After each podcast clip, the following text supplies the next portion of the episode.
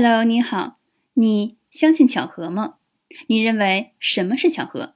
打算怎么运用巧合呢？春楠认为，所有的巧合都是由过去一连串的因累积在一起形成的果，所有的偶然都是必然。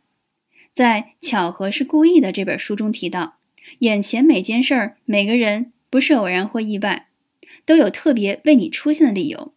巧合往往。一连串出现，最多出现在人生转折处。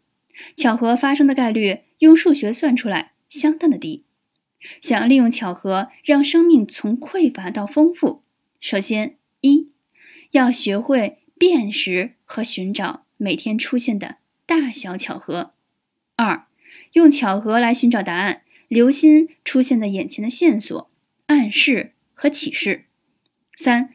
思考自己需要什么样的巧合，并创造巧合，相信自己有绝对的力量让巧合发生在自己身上，让所有的梦想